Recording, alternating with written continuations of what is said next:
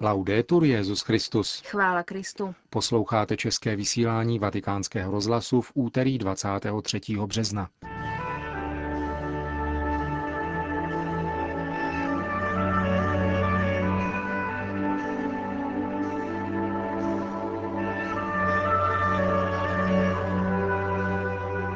Turín se připravuje na zahájení výstavu turínského plátna. A v rubrice O čem se mluví uslyšíte komentář Davida Petrly k listu Benedikta XVI. irským katolíkům. Pořadem vás provázejí Milan Glázer a Markéta Šindelářová.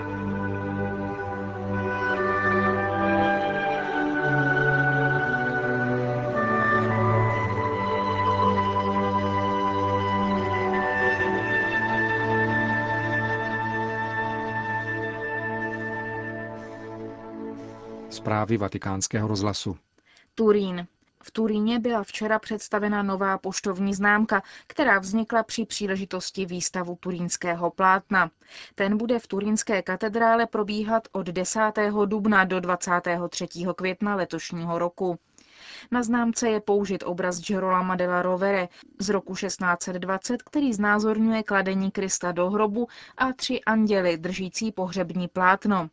Vydání známky je svěřeno Ministerstvu ekonomického rozvoje a italským poštám. Od včerejška jsou v prodeji 4 miliony těchto známek o hodnotě 60 centů.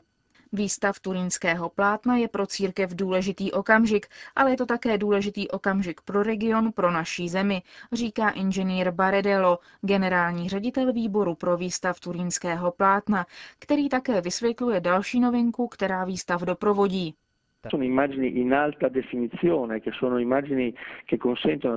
Jde o obrazy ve vysokém rozlišení, které umožní všem návštěvníkům ještě předtím, než uvidí samotné plátno, prohlédnou si jeden po druhém jeho detaily ve zvětšené podobě, tak, aby je mohli dobře vnímat, až budou v šeru katedrály. Jednotlivé detaily, části plátna, tedy tvář, rány, ruce.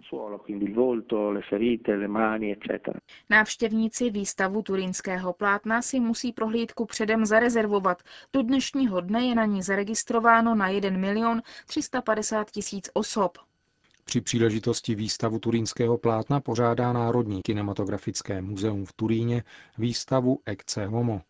Obraz Ježíše v dějinách kinematografie. Začne 26. března a nabídne reflexy nad zobrazováním Krista v dějinách filmové tvorby od jejího počátku až do dnešních dnů. K vidění na ní budou filmové fotografie, fotografie z natáčení, plakáty, časopisy, knihy, scénáře a filmy z některých významných veřejných sbírek.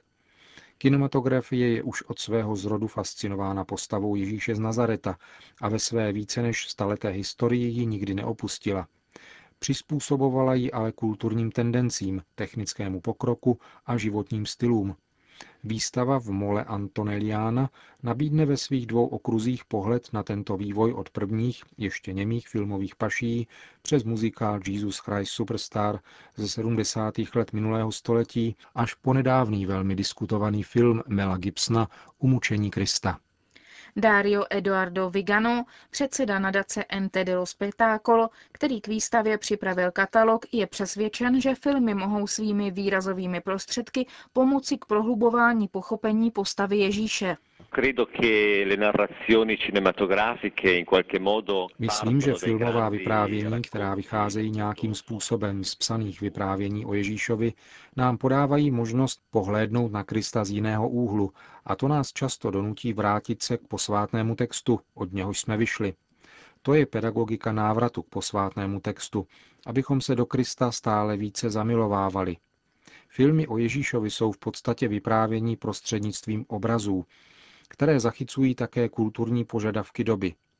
Myslím, že filmy zaznamenávají nejen kulturní diskuze, které se vedou ve společnosti, ale také na rovině teologické reflexe.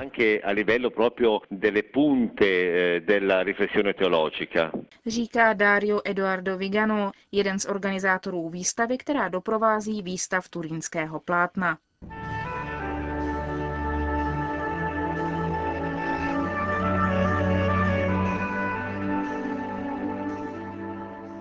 Peking. Čínští katolíci vybrali na pomoc zemětřesením postiženému Haiti 852 tisíc juanů, tedy v přepočtu asi 92 tisíc euro. Sbírku uspořádala místní organizace Ginde Carities. Z vybraných peněz budou financovány projekty sociální asistence a podpořena místní církev. V rozhovoru pro agenturu Fides to oznámil ředitel Ginde Caritis, který uvedl, že čínští katolíci z Haitiany velmi soucítí, protože zemětřesení na Karibském ostrově jim připomnělo tragické zemětřesení v oblasti Wenchuan v květnu 2008. Lahore. Církev v Pákistánu prosí, aby mezinárodní společenství, média a občanská společnost nezapomínala na protikřesťanský teror v této zemi.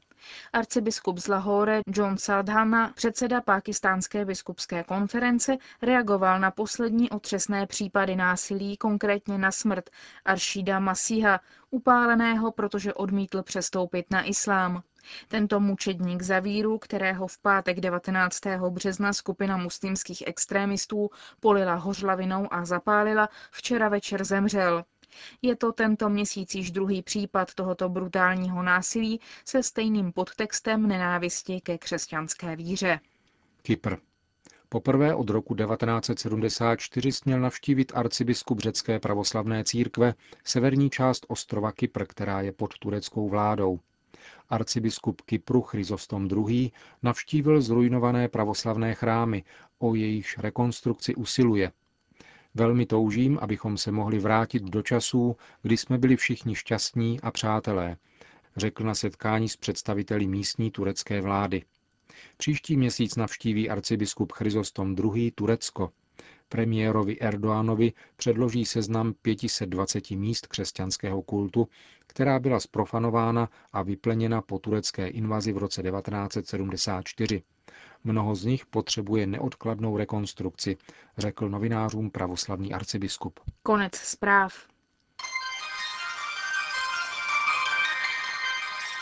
O čem se mluví?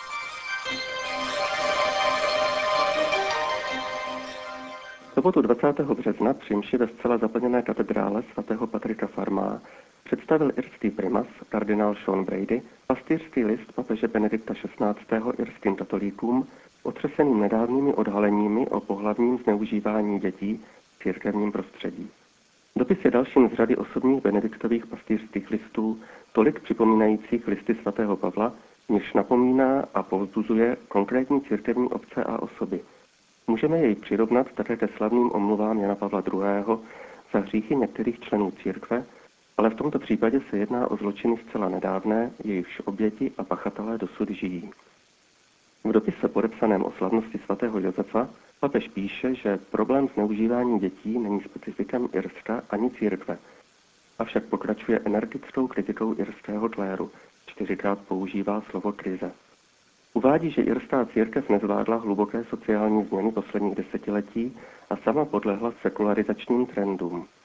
Špatný výklad druhého vatikánského koncilu vedl k tomu, že se ve jménu falešně chápaného milosrdenství přestali uplatňovat nápravné paragrafy kanonického práva, poklesly nároky formace v seminářích a noviciátech a dobré jméno církve zde na zemi bylo postaveno nad požadavky elementární spravedlnosti. Tyto a další faktory, cituji, Zatemnili světlo Evangelia takovou měrou, jak se to nepovedlo ani za století pro následování, píše doslova svatý otec.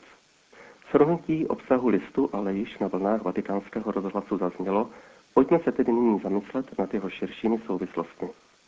To první, co čtenáře uhodí do očí, je otevřený, jasný a kajícný tón dopisu, mnohem zahanbenější než tón, jakým o těchto událostech obvykle píší katoličtí publicisté – Nenajdeme zde ani stopu po bagatelizování problému nebo jeho omlouvání okolnostmi. Je možné, že v nějakých jiných institucích je situace ještě horší, ale to není podstatné. I jediný případ je příliš mnoho. A v irském církevním prostředí se vyvinula opravdová omerta, kultura mlčení a zastrašování svědků. Mnohé oběti tak prožili druhé a ještě horší ponížení, když se pokusili promluvit a nikdo jim nechtěl naslouchat. Papež vysvětluje, že ochrana dětí má jednoznačnou přednost před ochranou dobrého jména církve. Už v tom je nesmírný přínos dopisu. Nejedná se přitom o nic zvláštního, stačí důsledně aplikovat existující kanonické právo. Zdánlivé milosrdenství dviníkovi může být strašnou nespravedlností vůči jeho budoucím obětem. Jsme zde svědky klíčového významu centrální autority v církvi, papežství. Sama o sobě by irská církev stěží dokázala nalézt sílu a rozhodné odhodlání k obnově. Papež žádá, aby se na národní úrovni konaly misie pro všechny biskupy, kněze a řeholníky. A především bude provedena apoštolská vizitace, tedy prošetření místních poměrů. To je podstatný disciplinární bod v jinak zcela pastorečním dopise. Mnohá média kritizovala, že dopis nesráží hlavy, Avšak případné personální změny mohou být výsledkem právě této vizitace, která umožní papeži získat objektivní pohled. Rozhodně to nebude snadné. Zatím nabídlo rezignaci nejméně pět irských biskupů a nejméně v jednom případě ji papež přijal. Další kritizovaní biskupové však rezignaci nepodali. To se týká i samotného kardinála Bradyho, který přiznal, že byl v roce 1975 jako biskupský sekretář jedním z několika kněží, kteří přinutili deseti a třináctiletého chlapce podepsat prohlášení, že neoznámí policii své zneužití. Těžko může papež vyměnit celý irský episkopát. A tím se dostáváme k dalšímu bodu. V katolické církvi panuje jemná rovnováha moci mezi Petrovým nástupcem a místními biskupy. Po posledním koncilu se váhy výrazně nachýlily směrem k biskupům, kdy kolegiální a konciliární étos převážel nad centralistickým. Mnohé problémy dnešní církve mají společného jmenovatele právě v nedostatku poslušnosti a věrnosti, ať už římskému biskupovi nebo přímo základním principům katolické víry. Janu Pavlu II. a Benediktu XVI. se dosud dařilo vytrvalým úsilím pomalu vracet bahadlo do optimálního středu. Přesto však papež zdaleka není v situaci, kdy by mohl odvolávat biskupy jako na běžícím pásu, zejména když mu kanonické právo v tomto bodě neposkytuje tak pevnou oporu, jako v případě samotných provinilých kněží. Jistě by byl obviněn z toho, že zavádí jakousi papežskou diktaturu. A konec konců, katolická církev je právní církev a málo doctí právo tak, jako Benedikt. Logicky se tedy snaží hledat řešení s lidmi, které má k dispozici. Právě zde je důvod, proč se sekulární tisk tak usilovně snaží namočit do skandálu samotnou osobu papeže. To poslední, co potřebuje, je posílení papežovy autority, Naopak je jeho cílem zasáhnout církev u samého kořene.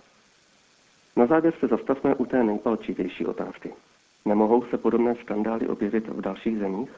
Jak se vlastně irská situace liší od situace v USA a v Německu? Srovnání by přesáhlo rámec této úvahy. Řekněme si pouze, že zde najdeme podstatné odlišnosti, ale bohužel také schody. Autor tohoto komentáře se kloní spíše k názoru, že se podobné zlořády ve větší či menší míře vyskytují na celém světě. Problémem není ani tak samotný fakt, že někteří služebníci církve páchají zločiny, jako nedostatek protilátek v církevním organismu. Neschopnost a neochota je účinně napravovat. Je na čase postavit se tím čelem a začít tyto nádory rozhodně odstraňovat, jeden po druhém. To již probíhá v Americe a v Irsku a patrně budou následovat další země. Papež se zaměřuje na jedno konkrétní ohnisko choroby, aby byl chirurgický zásah účinný a exemplární. Jeho dopis se však do značné míry týká celého světa a měli by si jej přečíst všichni dospělí katolíci. Každý věřící může pomoci tím, že zaujme postoj tajícnosti a bude usilovat o důsledné každodenní obrácení sebe sama. Bude-li celá církev poctivě pracovat na vlastní svatosti, může účinně hájit své dobré jméno na veřejnosti a konat apoštolát. Jako tolikrát v minulosti pomůže i tentokrát své církvi její pán. Reforma je možná, pokud si otevřeně přiznáme, že ji potřebujeme.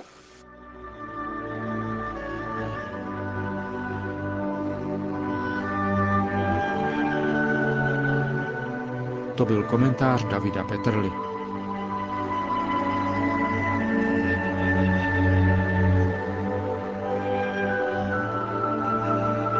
Končíme české vysílání vatikánského rozhlasu. Chvála Kristu. Laudetur Jezus Christus.